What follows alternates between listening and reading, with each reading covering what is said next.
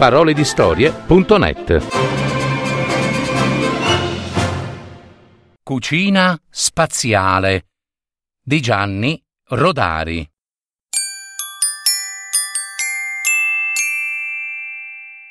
Un mio amico cosmonauta è stato sul pianeta X213 e mi ha portato per ricordo il menù di un ristorante di lassù.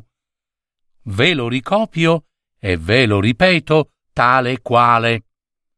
Antipasti, ghiaia di fiume in salsa di tappi, crostini di carta asciugante, affettato di carbone, minestre, rose in brodo, garofani asciutti al sugo di inchiostro, gambe di tavolini al forno, tagliatelle di marmo rosa al burro di lampadine tritate, gnocchi di piombo.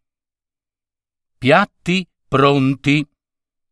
Bistecca di cemento armato, tristecca ai ferri, tristezze alla griglia, arrosto di mattoni con insalata di tegole, do di petto di tacchino, copertoni d'automobile bolliti con pistoni, rubinetti fritti, caldi e freddi, testi e tasti di macchina da scrivere in versi e in prosa, piatti da farsi a piacere.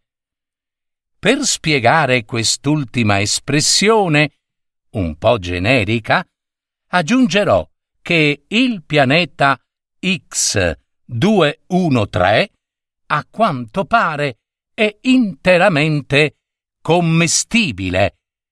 Ogni cosa, lassù, può essere mangiata e digerita, anche l'asfalto della strada, anche le montagne, anche quelle.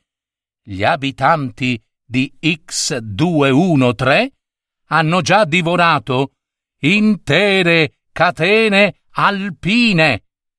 Uno, per esempio, fa una gita in bicicletta, gli viene fame, smonta e mangia la sella o la pompa. I bambini sono ghiottissimi di campanelli la prima colazione si fa così.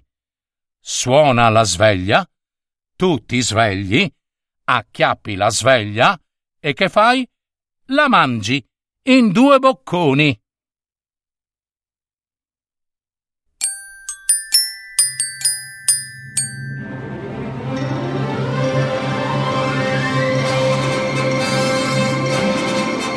Avete ascoltato Parole di storie adattamento e messa in voce di Gaetano Marino paroledistorie.net